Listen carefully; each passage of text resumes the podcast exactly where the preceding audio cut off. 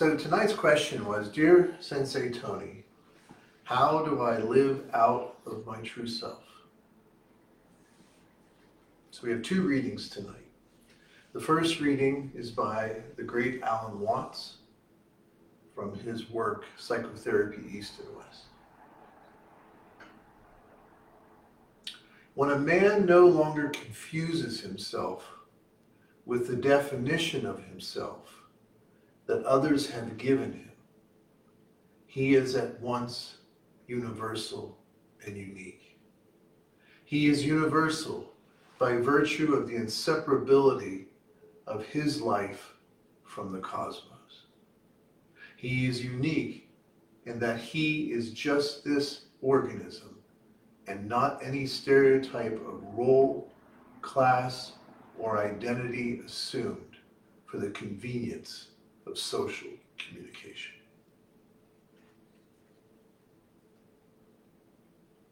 Our companion reading is from uh, the great Buddhist teacher Sekkei Harada. In our lifetime, there is only one person we must encounter. One person we must meet as though we were passionately in love. That person is the essential self, the true self. As long as you don't meet this true self, it will be impossible to find true satisfaction in your heart.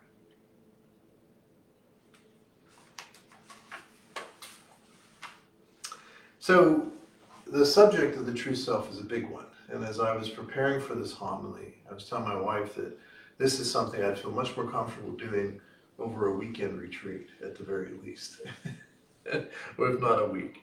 And because of the fact that it is, it is so central to the way that we understand our raison d'etre for being, you know, our reason for being. So I want to uh, go through this and I want to be as clear as I can. So I think whenever we, we start to talk about something like the true self, we have to define our terms. So I think the best place to begin is by asking the question, who or what is the true self?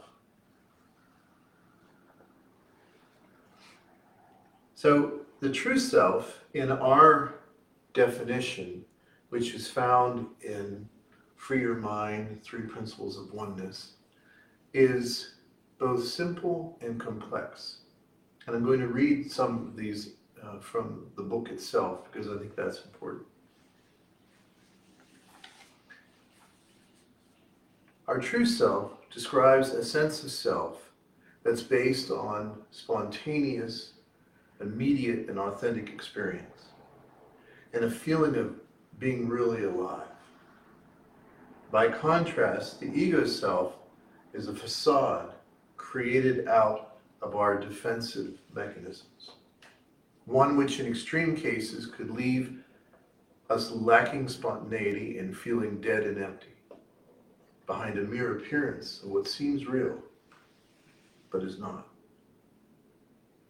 The ego seeks to increase pleasure and decrease pain, but it doesn't realize that it is the source of that suffering itself. And the ego self is created by the experiences the hurt child growing up. And it creates a situation whereby we live out of a sense of perpetual victimhood or we become monsters. In the four direction system, we have various mindfulness models to help us clarify different terms and ideas And what we call the true self esteem model, we clarify that the metaphor of the true self and the ego self, these metaphors are a great way for us to begin to understand the nature of being. The true self for us represents the unconditioned. It represents that aspect of us that is deeply deeply connected, clear, calm, and creative. The ego self represents the conditioned sense of self. That part of us that was born as an infant will die at some stage in the future. And that story, that life, is the life of the ego self. As I mentioned in the previous talk, we might even say that is like our soul.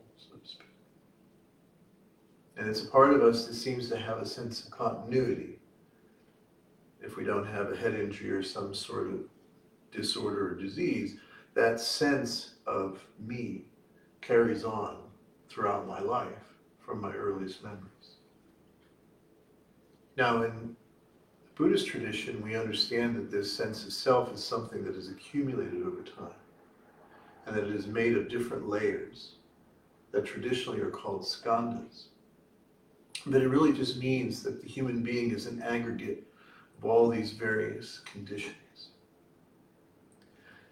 What most people don't realize is that they have an inner orientation, and that inner orientation is something that we came into the world with.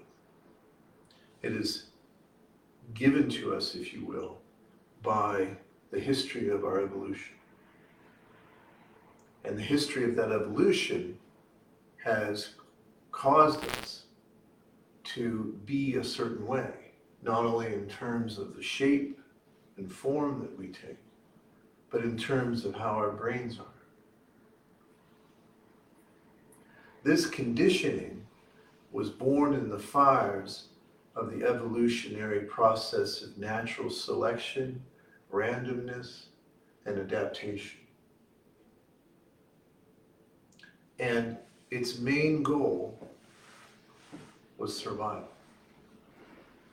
And we see this in all creatures. Now, as humans evolved into beings that had large neocortex, we begin to have a sense of self, a self consciousness that transcended, as far as we know, that of our animal cousins.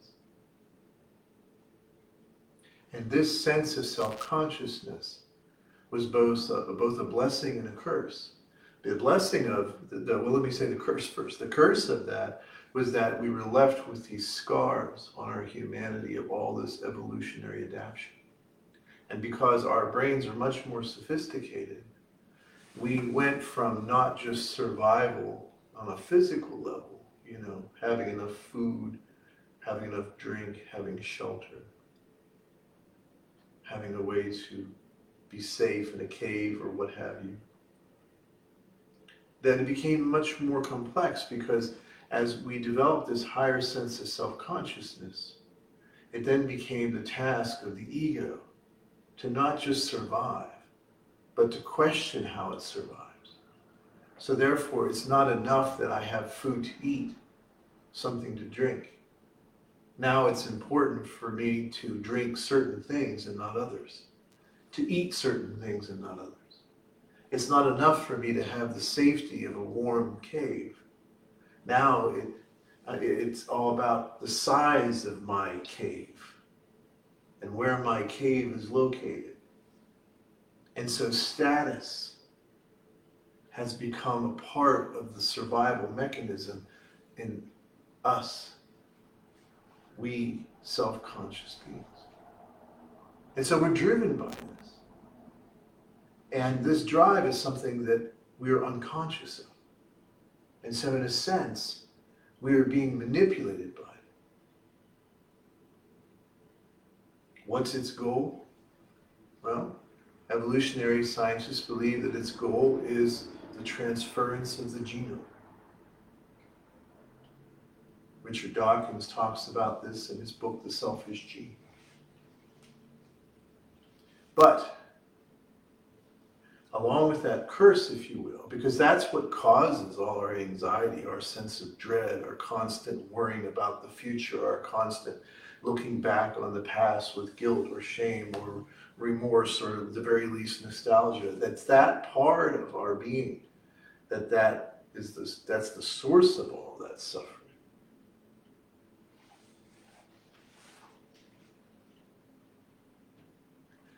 And this orientation we have, and I always imagine everyone having like an inner compass, you know, so compass points north to give you a sense of direction.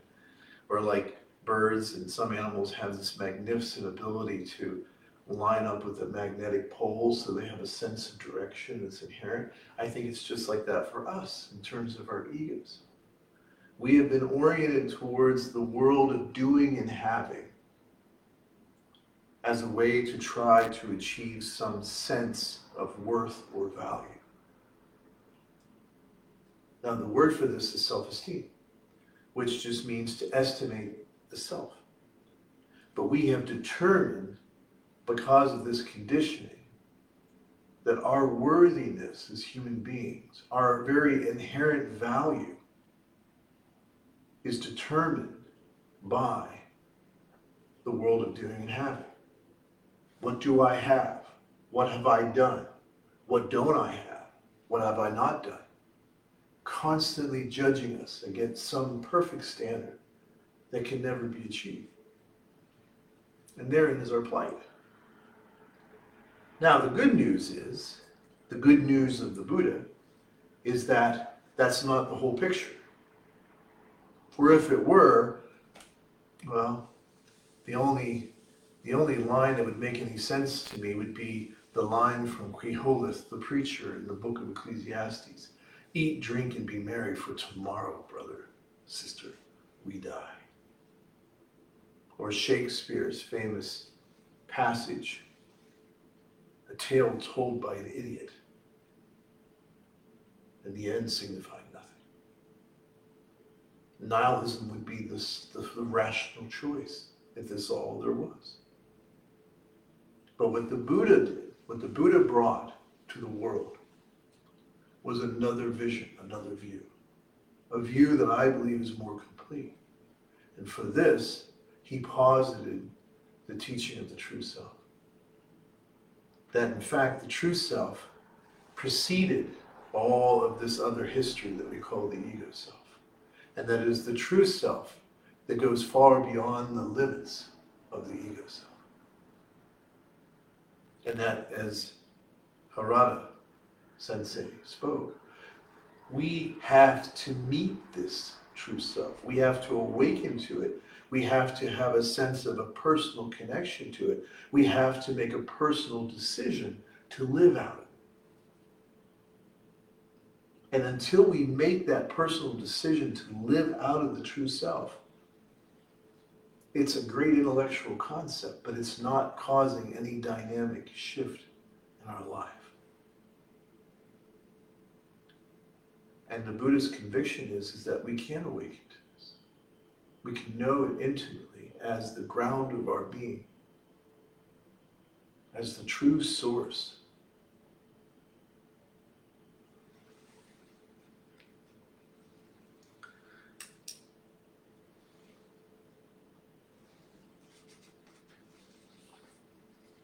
when we look at the development of the ego self and the true self, we realize that this sense of the true self can become our new orientation.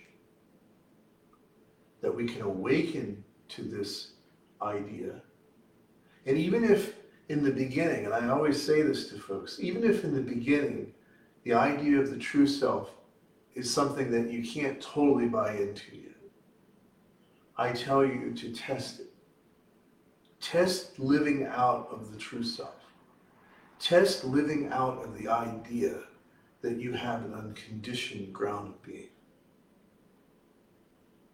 Test living out of the idea that you have an inherent dignity and worth and value, regardless of what you can produce, regardless of what you haven't done, regardless of what you may have done. A true self which truly allows us to let go of the past and stop worrying about the future. The unconditioned. And as the Buddha said in a very early passage,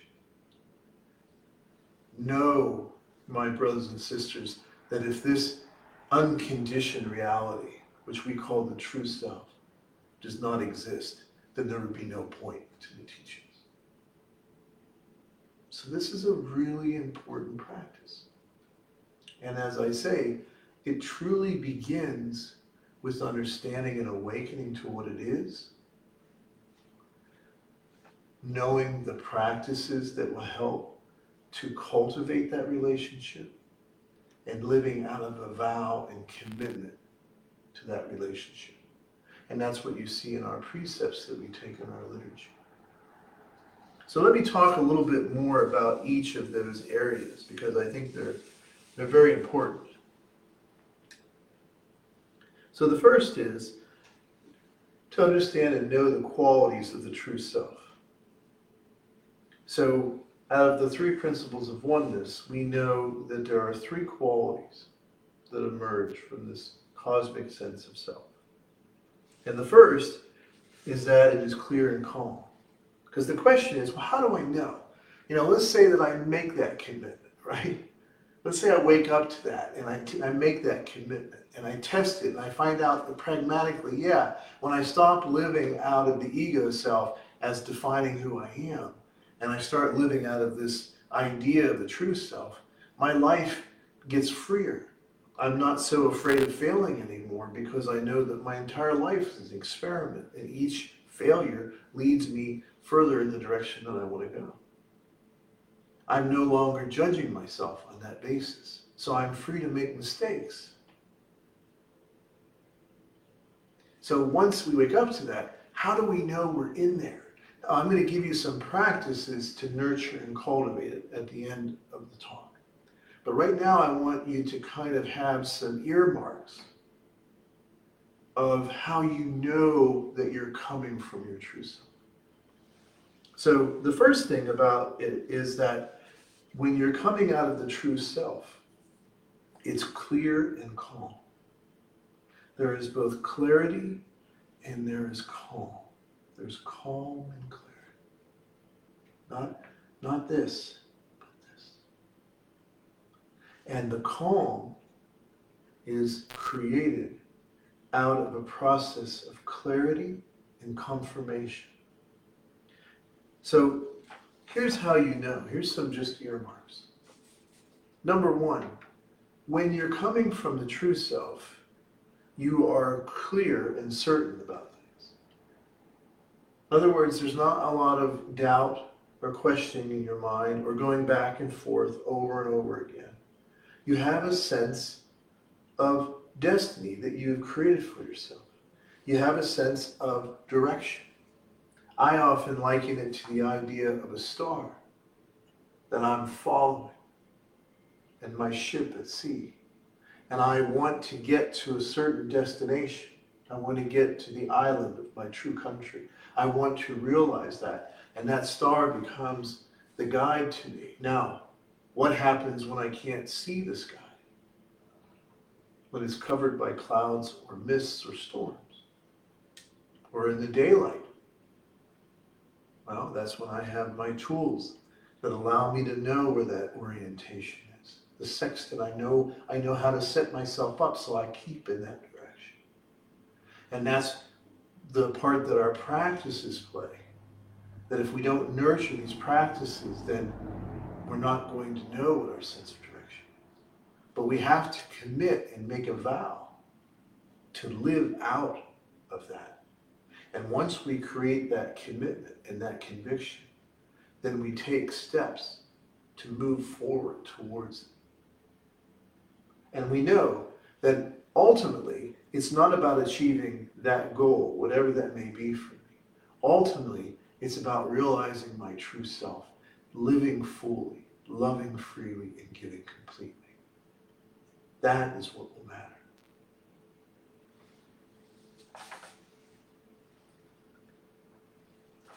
When you're living out of the true self, you have an abiding sense of peacefulness, which means that even during the different sways and vicissitudes of existence, you find that there is a steadiness, a groundedness that you have.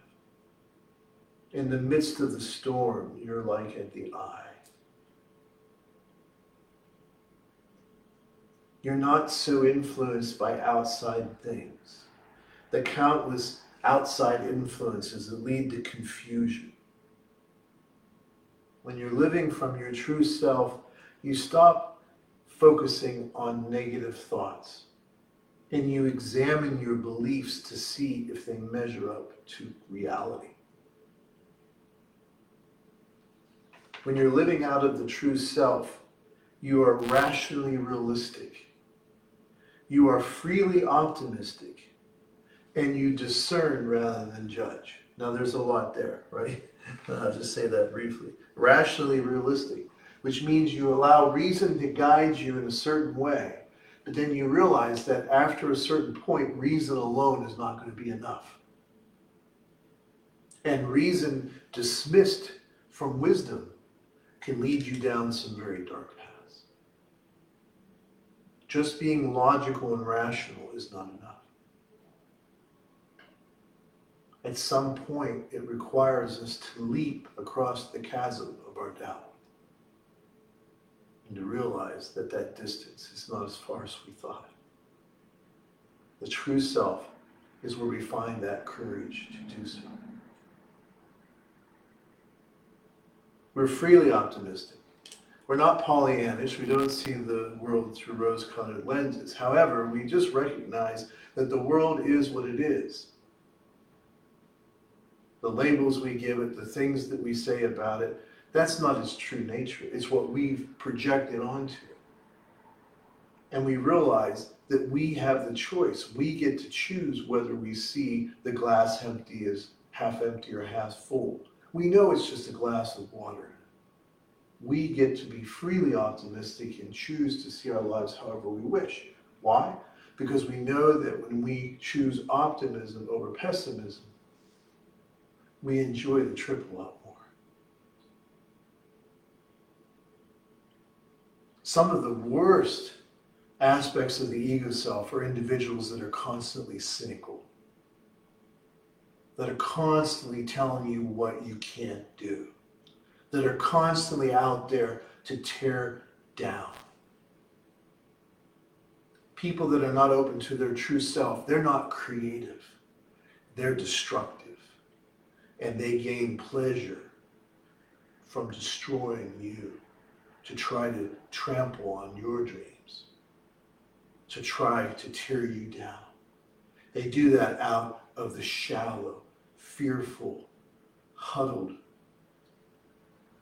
ego self. When you're living out of that true self, you have the courage to stand. You have the courage to move forward. And while it would be nice if everyone could like you and appreciate what you're doing, it doesn't matter to you. You know your path. And instead of judgment, which was what comes from the ego self. The ego self is constantly judging everything because it's so fearful and feels so inadequate that it has to inflate itself. The true self uses discernment. And the difference between judgment and discernment? Judgment is an opinion that's no longer open to new information. Judgment is an opinion that has been has cut itself off from any further knowledge. Discernment, on the other hand, is an opinion that is always open to new understanding, always open to new knowledge. And when you're living out of the true self, you live out of discernment.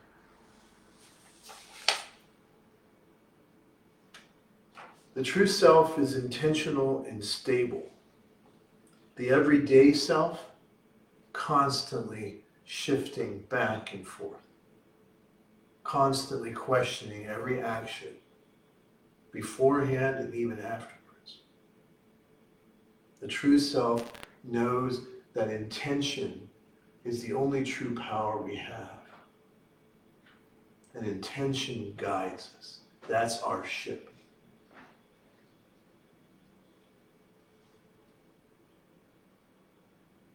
The true self is driven by a deep sense of wisdom. When we experience the true self, wisdom is, is our succor.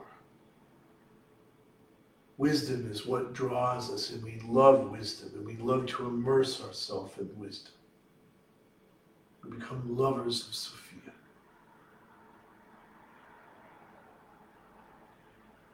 The ego self, on the other hand, is driven by the unending demands of I, me, mine, against you,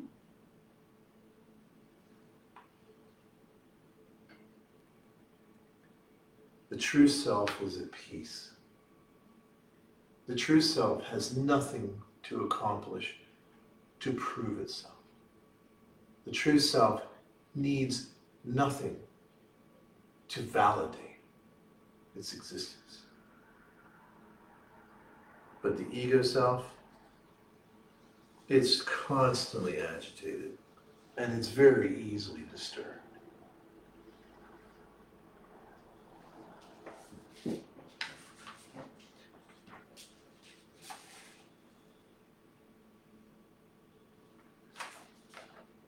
Follow me so far?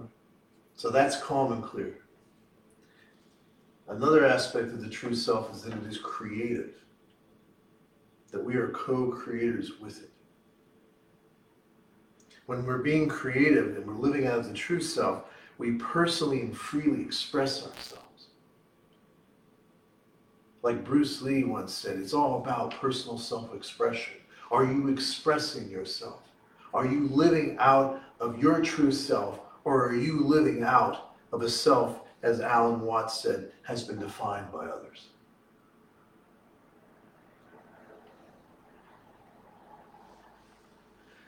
When you're living out of the true self, you don't end up only copying others.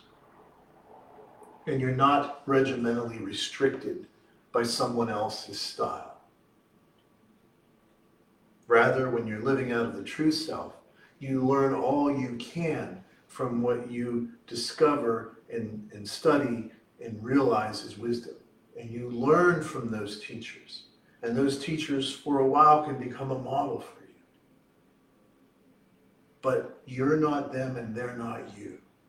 Ultimately, you are not to become puppets or uh, mimeographs of the teacher of the wise ones that inspire you and teach you. You are to find your own inner true self and live out of that expression. And when you study a style or a system, you learn the foundations. You know them. You're not some poser pretending. You know them and you learn them. And then out of that experience, you learn to find your own style your own sense of expression. When my son was studying, wanted to learn the guitar, of course, he wanted to play rock guitar. And I don't blame him. But I felt that it was very important for him in order to become a great guitarist that he study classical guitar, that he understand the foundations, not so that he would become a classical guitarist, but so that he could understand the foundations and that he could learn so that he could develop his own style, his own expression, which he did. When you're living out of the creative aspect of the true self, there's a sense of spontaneity in you, the natural child within you, the part of you that has responded to the nurturing and wisdom of the true self. That natural part of you I mean, it's the most natural, scientific like part of you. Buckminster Fuller once said that children are natural scientists because they're so curious about everything and they really want to know. And they might not even believe you the first time you tell you that they're going to question. They're natural science. When we're living out of the true self, that part of us is the part of us that we experience when it comes to living out of the true self, we're not so concerned with change and circumstances because we realize that every change out of the second principle of oneness allows us a new opportunity to create something.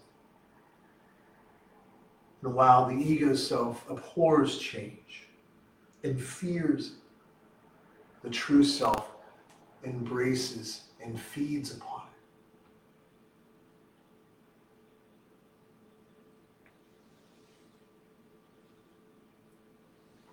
The true self is where we experience a sense of free will.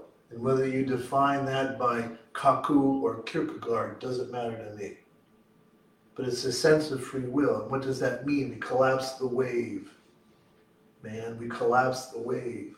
Creativity is seeing something that doesn't already exist, except maybe in your imagination.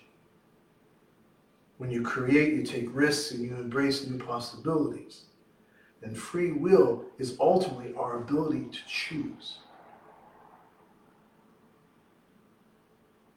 It's the ability to think outside of ourselves, to gain a sense of contemplation, to observe ourselves. When we exercise this free will, we live out of our true self, we recognize that we can draw upon our voice, that we don't have to be an echo chamber of everyone else's.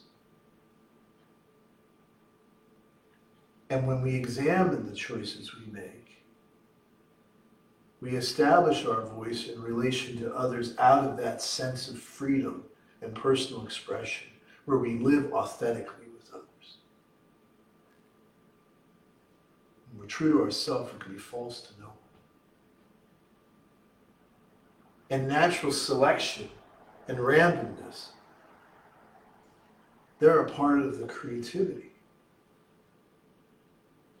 They're a part of the creativity. So we might say that we could even still use the word luck, if you will, for randomness. But that won't matter if we're not living out of our true self, because whatever change occurs there, we won't see the opportunity. We won't be ready for it.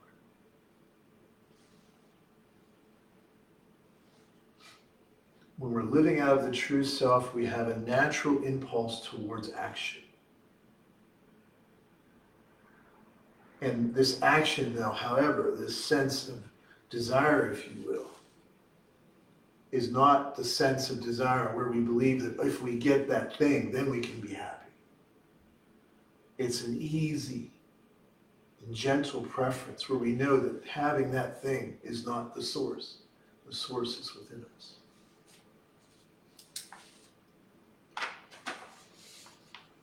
And finally, the wonder of it all, and this is something that I, I, I know that people have a hard time at first understanding, and maybe they can until they've actually experienced it for themselves.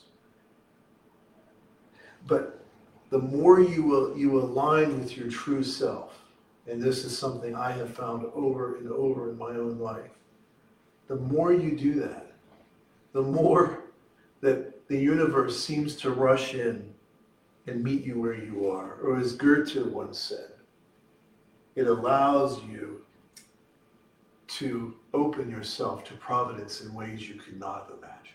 That once you sense this sense of direction, once you commit to this, once you take that vow, providence comes to help you in ways you cannot have imagined. I have seen that so many times in my life, yet it is so easy when things aren't going your way to forget that.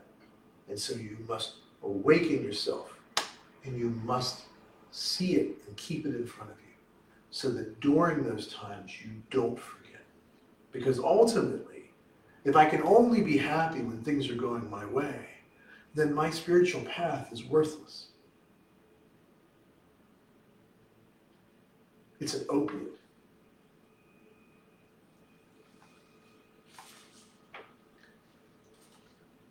The third aspect of the true self and how we know we're living out of it is the sense of connectedness. When we're living out of our true self, we realize that our true identity is not this limited sense of self. It is the realization that we are the very oneness of the universe, speaking, dancing, singing. We are the voice of oneness. When we're living out of the connected sense of the true self, wisdom is born of knowledge and insight, and that knowledge and insight creates compassion born of the wisdom of our interdependent nature. So our compassion is not born out of some sense that we have to do this. We do it as a natural response, a natural embodiment of that wisdom, as we say in our liturgy. When we're living out of the true self, the thing that I think more than anything else that we express experience is love. Because I believe that love is the ultimate expression of this, this authentic and true self. And when we are authentically loving and engaging with others, when it's authentic, it always leads to a sense of moving beyond our boundaries and defenses. That's why we say it in the Bodhisattva's song to love freely. We learn to love beyond the boundaries that have been established by the ego self.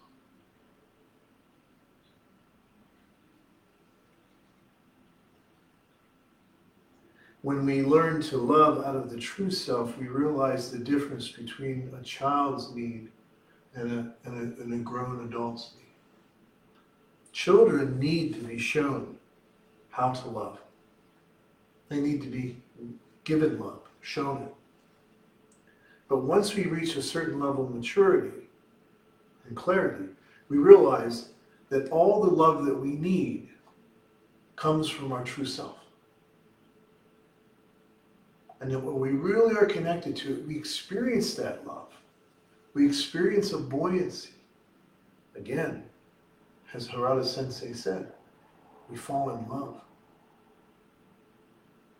And then we know that when we want to have love in our life, all we have to do is share it.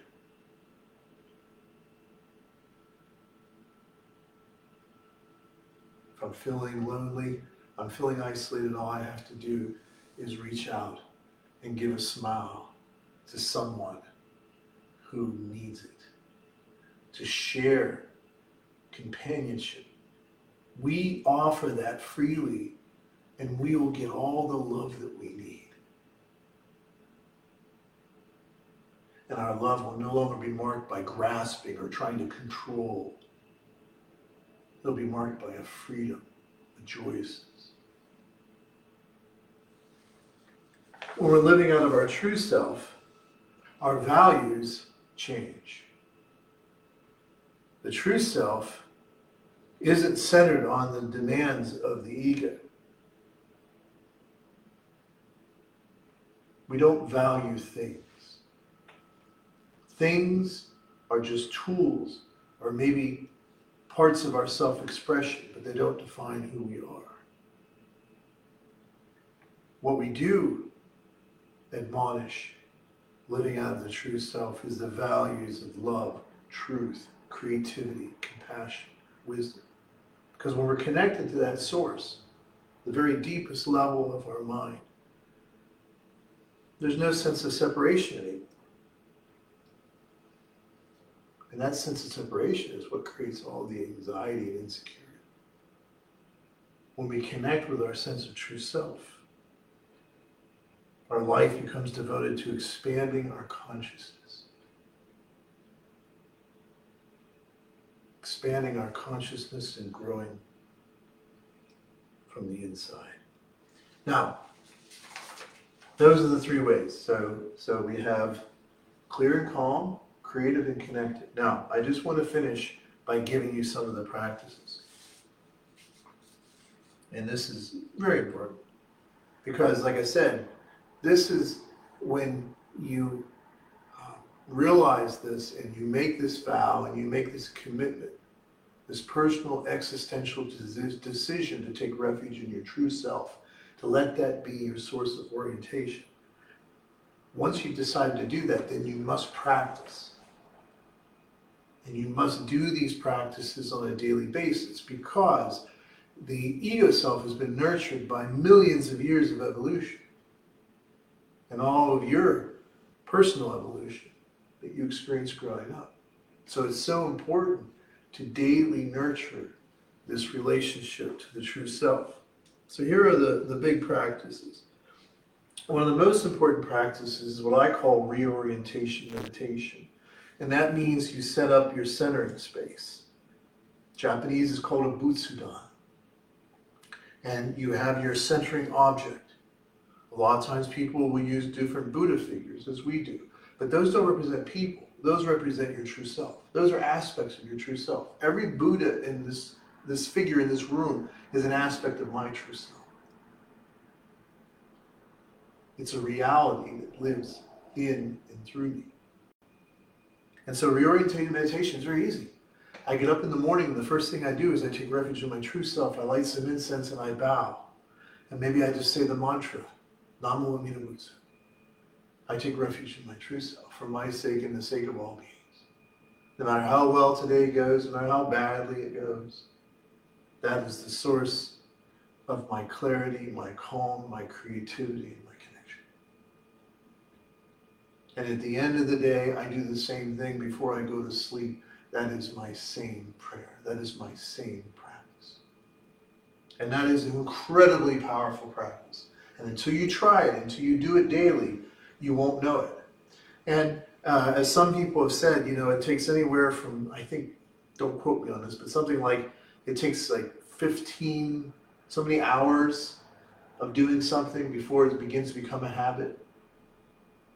I can't remember the exact number. But what it's telling us is that it's repetition. And don't let your feelings guide you. Don't get up in the morning and say, well, you know, I'm feeling kind of crappy about everything today, so I'm not going to take refuge. You don't trust your feelings anymore.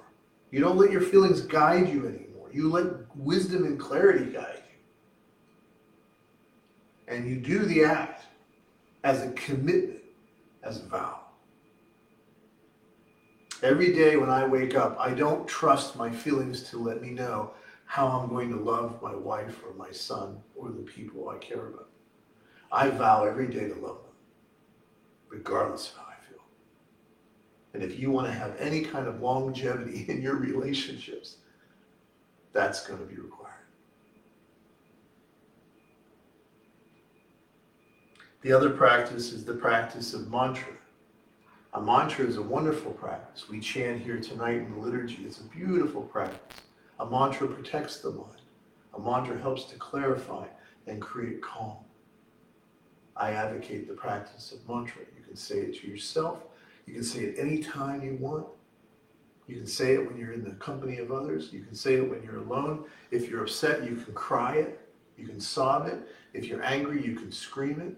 But trust me, if you keep saying that mantra, you will find it draws you back to your centered self, back to your true self. The other is the use of the practice of mala. Have a symbol, take a symbol with you. I always have a symbol with me of my practice. I pick it up from my altar and I begin my day. I end my day the same way. It helps. And you can use it too as another tool for concentration and meditation. I find that if I have a mala in my hand, I listen better. I listen connects me to my true self. We can uh, practice abiding contemplation, which we'll do a little bit of here tonight, where I'm, I'm just abiding in the embrace of my true self. I'm allowing my ego self to be cared for tenderly and with strength. And I imagine when I sit here, I am just in the embrace of my true self. And finally, we can do things like go out into the natural world. It's very important for us at times to move away from the world constructed from the ego and go into the natural world, whether that's a walk in the woods, a walk by a river, whatever it may be. Maybe it's just staring at the sky for a while. Or maybe it's a photo. I've worked with guys in prisons that didn't have a lot of access to seeing the natural world, so they would they would get a painting or a, a, a picture or something they could look at. But allow yourself to be immersed in the natural world because the natural world will help connect you to your true self. And, and probably most importantly, there is the practice of the four questions. That's something we practice in the four direction system of mindfulness. Those four questions are probably the most powerful practice you have. That when you get hooked and you find yourself living out of the ego self, that will return you to your true self. I promise you that if you do the four questions and you follow the process, you will re experience that connection to your true self. And the actions that flow out of it will be coming from the same. So those are the those are in summary, those are the signposts when you know you're living out of your true self. Now it's not meant there to judge, right? It's just a discernment. So when you find yourself living out of the ego self, stop, look, listen. Don't keep going.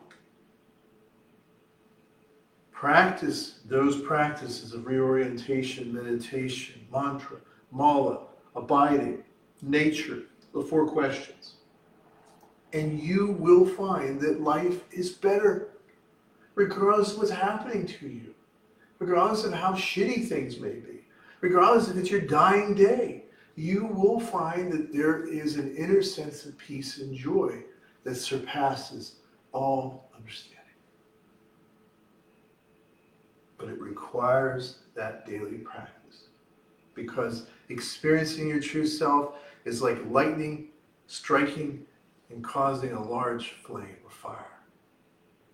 If you don't take that fire home and cultivate it in your space, your altar, then it just becomes a memory or an ember. It must be constantly nurtured.